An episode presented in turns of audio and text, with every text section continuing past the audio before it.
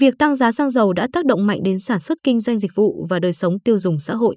Theo số liệu từ Tổng cục Thống kê, so với tháng trước, chỉ số giá tiêu dùng CPI tháng 5 năm 2022 tăng 0,38%, trong đó khu vực thành thị tăng 0,34%, khu vực nông thôn tăng 0,42%.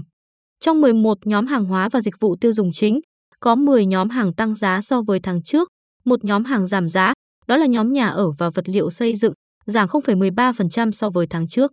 Cụ thể, hàng ăn và dịch vụ ăn uống tăng 0,27% so với tháng trước, tác động làm CPI chung tăng 0,09 điểm phần trăm, trong đó lương thực tăng 0,28%, tác động tăng 0,01 điểm phần trăm, thực phẩm tăng 0,22%, tác động tăng 0,05 điểm phần trăm, ăn uống ngoài gia đình tăng 0,4%, tác động tăng 0,03 điểm phần trăm.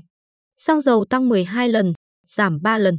Giá xăng đã lên mức cao nhất trong nhiều năm gần đây trên 32.000 lít, giá dầu DRN cũng sấp xỉ 30.000 lít.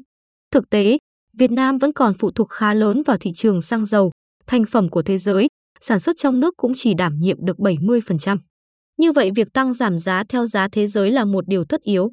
Song, điều quan trọng là chúng ta xem xét thực hiện việc tăng giá như thế nào trong điều kiện thực tế từng thời kỳ và phù hợp với khả năng chịu đựng của các doanh nghiệp sản xuất kinh doanh, dịch vụ và đời sống tiêu dùng của nhân dân Việt Nam. Trước hết, hãy nhận định về những tác động của việc tăng giá đối với sản xuất kinh doanh dịch vụ. Một khi xăng dầu tăng giá, tăng liên tiếp với biên độ mạnh trong một thời gian ngắn, trước hết nó sẽ có tác động ngay tức thì đối với giá thành vận chuyển của các doanh nghiệp vận tải hàng hóa và vận tải công cộng. Chi phí xăng dầu chiếm đến 35-40% trong chi phí vận chuyển. Trong một vài tháng qua một số đơn vị vận tải tuy có bị lỗ song cũng vẫn cân nhắc trong việc tăng giá cước để đảm bảo hoạt động bình thường. Đó là điều chăn trở, khó khăn nhất trong năm tháng vừa qua. Đối với ngư dân, nhiều tàu thuyền đã tạm nằm bờ vì đánh bắt với giá xăng dầu cao, không đủ bù đắp chi phí khi bán sản phẩm thu hoạch được, đã khó khăn lại càng khó khăn hơn. Có những tỉnh như Khánh Hòa và một số tỉnh khác có đến 50% tàu cá không hoạt động.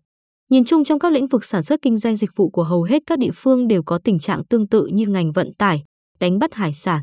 Sản xuất nông nghiệp đây là giai đoạn khó khăn nhất sau 2 năm đại dịch vừa qua.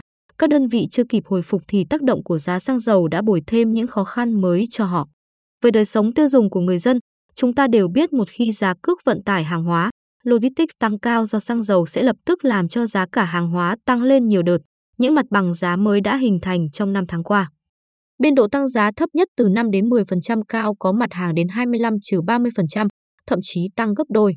Chúng ta hết sức quan tâm đến biến động giá của các mặt hàng thiết yếu như gạo, thịt lợn, rau, hoa quả, đường kính, sữa, dầu ăn dùng cho bữa cơm hàng ngày của các gia đình trong giai đoạn hiện nay. Do giá cả tăng nên mọi người phải tiết kiệm chi tiêu, dành dụng tiền cho những bất chắc xảy ra. Nhất là trong hoàn cảnh họ đã bị thiếu thốn, vất vả về mặt kinh tế trong đại dịch vừa qua. Thu nhập của người nghèo, công nhân, nông dân, người về hưu đang ở mức độ rất khiêm tốn, thậm chí đi làm còn chưa đủ trang trải hàng ngày cho gia đình. Những quyết định tăng lương và thu nhập có lúc không đủ bù đắp tình hình trượt giá ngoài xã hội.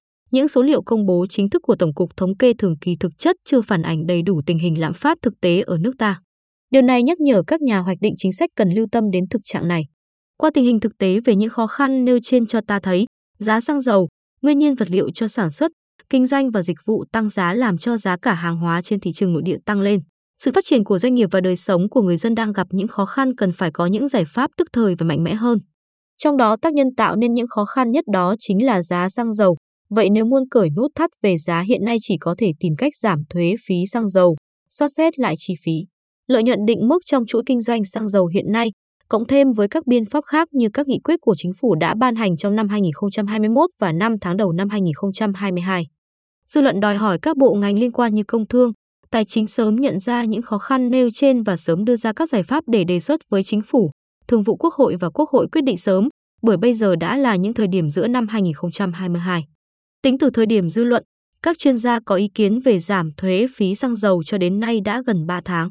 Tuy nhiên mới có thuế môi trường giảm 2.000 lít, giảm 50%, còn lại thuế tiêu thụ đặc biệt, thuế nhập khẩu, chi phí kinh doanh xăng dầu, lợi nhuận định mức vẫn chưa có đề xuất của hai bộ.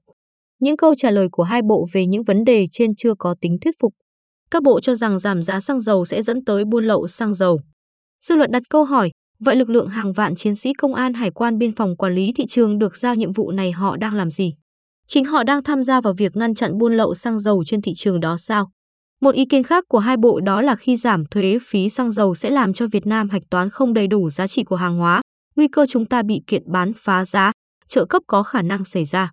Ý kiến này là không chuẩn xác bởi hiện nay do giá xăng tăng cao một số nước thì Malaysia và một số nước khác đã giảm thuế phí thậm chí bằng không.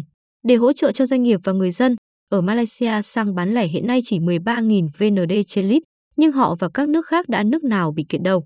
Trả lời câu hỏi tại kỳ họp tháng 6 năm 2022 vừa qua, Bộ trưởng Tài chính, Công Thương nói đang tiếp tục nghiên cứu rồi sẽ đề xuất với Quốc hội xem xét. Hiện nay giá xăng dầu tại Việt Nam tính tới ngày 13 tháng 6 năm 2022 đã tăng đến 60% về giá so với thời kỳ trước đại dịch. Vậy các bộ không biết nghiên cứu đến mức nào thì mới đề xuất giảm thuế phí. Trong khi đó, dư luận coi việc này đang rất cấp bách, giảm thuế phí để cứu cả nền kinh tế và giảm bớt những khó khăn trong chi tiêu của các gia đình Việt Nam hiện nay. Từ tình hình chậm trễ đề xuất giảm thuế phí của hai bộ dư luận mong muốn đề nghị Quốc hội, chính phủ trong thẩm quyền của mình nếu thấy việc giảm thuế phí là hợp lý thì sớm chỉ đạo hai bộ xây dựng các phương án để sớm có quyết định ngay trong tháng 6 năm 2022. Dự báo 6 tháng cuối năm Theo dự báo của các tổ chức kinh tế quốc tế, kết hợp với tình hình ở trong nước cho thấy, 6 tháng cuối năm là giai đoạn còn tiếp tục nhiều khó khăn bởi kinh tế thế giới tuy có hồi phục nhưng không đồng đều và cũng chưa đạt được mức phát triển trước đại dịch. Chiến tranh giữa Nga và Ukraine vẫn còn tiếp diễn, các chuỗi cung ứng bị đứt gãy chưa khôi phục hoàn toàn. Tình hình lạm phát ở các nước hầu hết ở mức cao, giá lương thực, nguyên nhiên vật liệu đã tăng ở một mặt bằng giá mới, cộng thêm với những khó khăn do chính sách ngừng xuất và tạm ngừng xuất dầu ăn. Lúa mì, phân bón, thức ăn gia súc càng làm cho giá cả hàng hóa thế giới bị đẩy lên cao, trước hết là từ nay tới cuối năm. Điều mà Việt Nam đáng quan tâm là những mặt hàng trên Việt Nam vẫn phải nhập khẩu để phục vụ cho sản xuất và tiêu dùng trong nước. Nguy cơ chúng ta phải chịu đựng tác động của nhập khẩu lạm phát vẫn đang hiện hữu. Ở trong nước nếu chúng ta không có những giải pháp quyết liệt để kiềm chế việc tăng giá của xăng dầu, đưa giá mặt hàng này về một mức tương đối hợp lý, đồng thời ổn định được giá cả những mặt hàng thiết yếu cho đời sống tiêu dùng. CPI những tháng cuối năm sẽ có tốc độ tăng mạnh hơn những tháng đầu năm, thì việc thực hiện chỉ tiêu 4% là rất khó khăn. Do đó, tôi kiến nghị một số giải pháp sau. Thứ nhất, đảm bảo các cân đối lớn của nền kinh tế, thực hiện kết nối lại các chuỗi cung ứng trong nội địa cũng như mối quan hệ xuất nhập khẩu với các nước khác. Tiếp tục thúc đẩy sản xuất bền vững, cung ứng trước hết cho thị trường nội địa và hàng hóa xuất khẩu. Thứ hai, thực hiện tốt chính sách tài khóa và tiền tệ, đảm bảo thu ngân sách đầy đủ, cần dung dưỡng nguồn thu, khuyến khích doanh nghiệp nói thật, tạo sự cạnh NG giữa các doanh nghiệp. Thứ ba, chi ngân sách tiết kiệm hiệu quả, chống lãng phí. Đẩy mạnh đầu tư cơ sở hạ tầng, giảm chi phí về hành chính, tiền bạc, thời gian cho doanh nghiệp. Thực hiện chính sách tín dụng tích cực, thu hút vốn nhàn rỗi, sử dụng hiệu quả vốn vay ngân hàng. Thứ tư, quản lý chặt chẽ thị trường chứng khoán, trái phiếu bất động sản đi đôi với đó khôi phục sức cầu nội địa. Tổ chức kiểm soát thị trường giá cả chống đầu cơ buôn lậu nâng giá bất hợp lý kể cả những mặt hàng mà trước đây không thuộc nhà nước định giá như chỉ đạo của chính phủ mấy ngày gần đây, nhất là các mặt hàng thiết yếu phục vụ đời sống dân sinh của các gia đình Việt Nam. Thứ năm, ngoài việc giảm chi phí đầu vào cho hàng hóa vật tư, nguyên nhiên vật liệu cần tổ chức tốt hệ thống phân phối quốc gia, giảm trung gian bất hợp lý và những biểu hiện dựa vào thế mạnh của doanh số và thương hiệu để ép chiết khấu các nhà cung ứng của một số đơn vị bán lẻ thao túng thị trường làm thiệt hại cho người sản xuất và cả người tiêu dùng xã hội. Thứ sáu, làm tốt hơn nữa công tác thống kê sát với tình hình thực tế để làm cơ sở chỉ đạo kịp thời góp phần vào ổn định kinh tế vĩ mô, kiềm chế lạm phát, đảm bảo an sinh xã hội. Nếu làm được tốt những yêu cầu trên, khả năng lạm phát năm nay chỉ ở mức 4% như chỉ tiêu Quốc hội đã đề ra, góp phần hoàn thành tốt nhiệm vụ kế hoạch năm 2022 làm tiền đề phát triển nhanh và vững chắc cho những năm tiếp theo.